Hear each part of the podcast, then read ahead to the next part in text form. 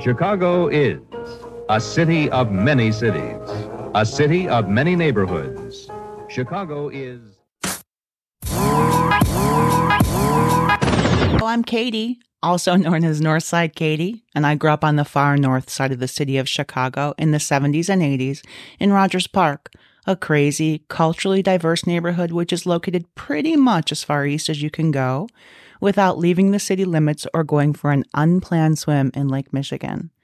When I was a latchkey kid, my city was a gritty, funky, post Vietnam era petri dish of weirdness, and I loved everything about it, including my dad's eclectic bathroom book collection, one of which was a title Hollywood Babylon, a book by avant garde filmmaker Kenneth Anger, Kenny Anger, originally published in 1959, a coffee table version, and I highly suggest it.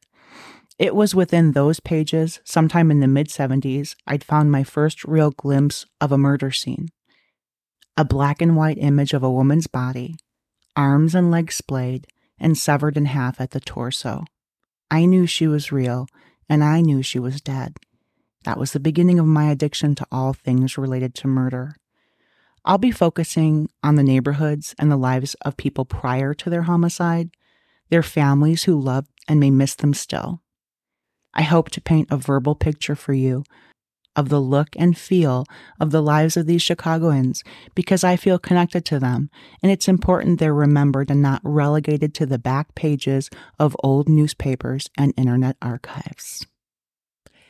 Hey there, so I'm Jen, aka Southwest Side Jen. And when I say side, I really mean suburb.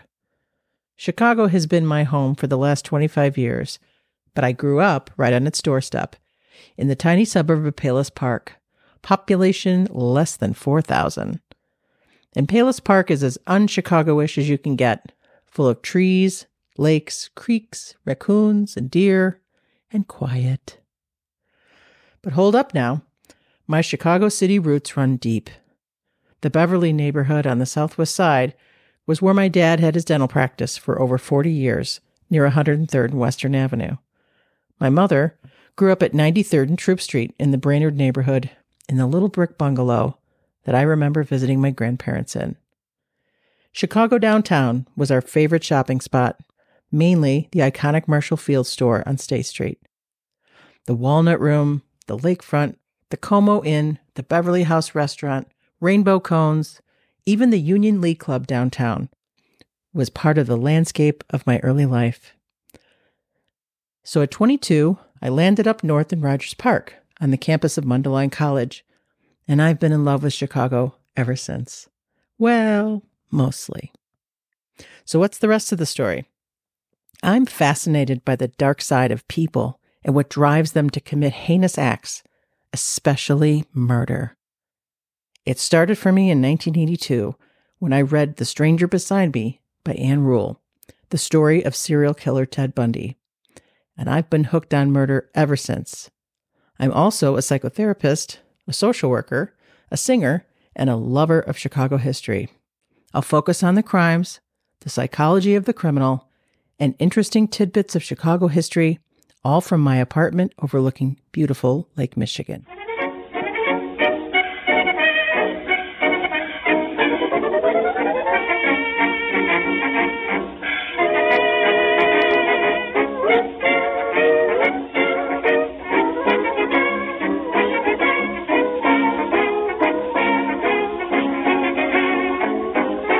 Chicago is a city of neighborhoods and immigrants, of great wealth and bitter poverty.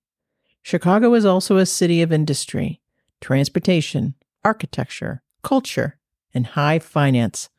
And you know what else? Deep dish pizza, too. Which strangely is not one of our faves. Get out. Yes, get it out of here too cheesy. Both of us are lifelong or almost lifelong Chicagoans, and between the two of us, we want to share our amazing city with you. Of course, that means Chicago's murderous and dark side as well. We all know about the killers, like John Wayne Gacy and Richard Speck, but we want to tell you the fascinating and tragic stories of murders in Chicago that aren't as well known. You'll get to know the murder victims and the neighborhoods where they lived and where they were murdered. We walk the streets and sidewalks the victims and their killers walked. The city we love, the city of big shoulders. This is Chicago, Chicago, Chicago, Chicago, Chicago, Murderland.